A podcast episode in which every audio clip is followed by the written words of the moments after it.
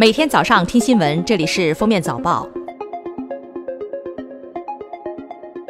各位听友，早上好！今天是二零一九年九月二十一号，星期六。欢迎大家收听今天的封面早报。首先来听今日要闻：从十八号开始，冷空气将自北向南贯穿我国大部地区，受其影响，周末北方昼夜温差将进一步拉大。而南方由于冷空气的降湿作用，体感较为舒适。此外，华西一带的秋雨也即将告一段落，迎接久违的阳光。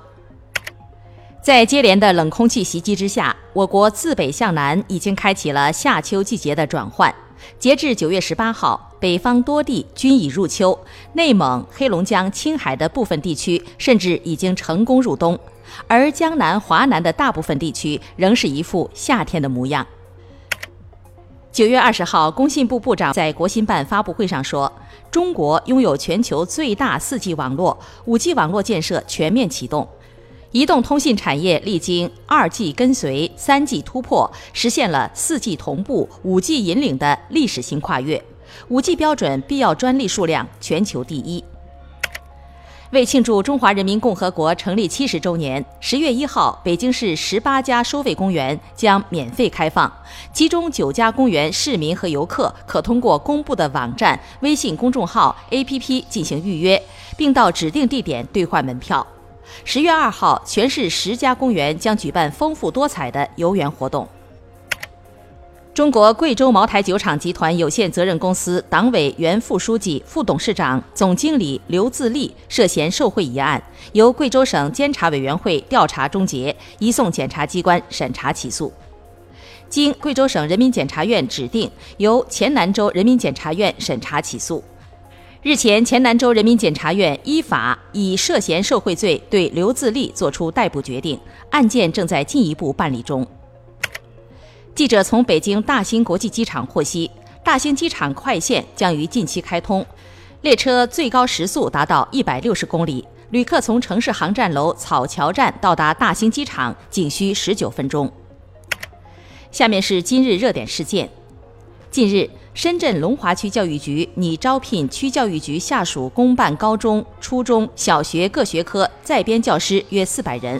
面向二零二零届应届毕业生。其中年薪本科生二十六万加，研究生二十八万加，五险一金，全日制博士奖励二十万，优秀毕业生奖励三到八万，优秀申请人才住房长租公寓全年带薪休假一百六十五天加。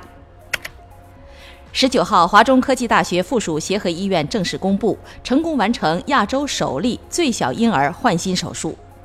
今年六月，这名患儿成功植入了健康的心脏。经过三个月的精心治疗，目前小患者闯过了感染关、呼吸关等困难节点。近日，湖北赤壁正阳小学收到整改通知书，要求停止一二年级不上数学课的做法。该校校长二零一五年开始课改，他说学生成绩高于未课改学生。教育局称，义务教育阶段必须严格执行课程设置，这样的做法目前没有理论依据。国际篮联十九号公布了参加东京奥运会落选赛的二十四支球队，中国在列。除了中国男篮外，在世界杯上击败了中国队的波兰和委内瑞拉也在名单内。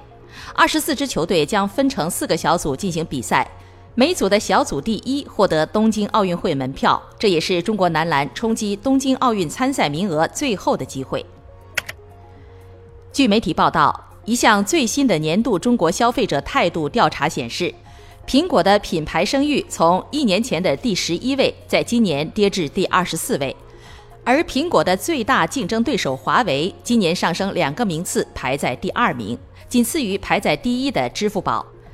而今年挤进中国消费者心中前十的美国品牌只有两个：安卓和英特尔。最后来听国际要闻。当地时间周三，美国《时代》杂志刊出一张现任加拿大总理特鲁多十八年前在一间教室的派对上将自己的脸涂黑，扮成阿拉丁的照片。随后，他被抨击涉嫌种族歧视。当地时间十九号，特鲁多举行公开讲话，为画黑脸妆道歉。美国国务院十九号说，已要求两名古巴常驻联合国代表团成员离境，称其试图进行给美国带来负面影响的活动。据伊朗新闻电视台十九号报道，伊朗外交部长扎里夫当天接受采访时表示，若美国或沙特阿拉伯对伊朗实施军事打击，将在地区引发全面战争。感谢收听今天的封面早报，明天再见。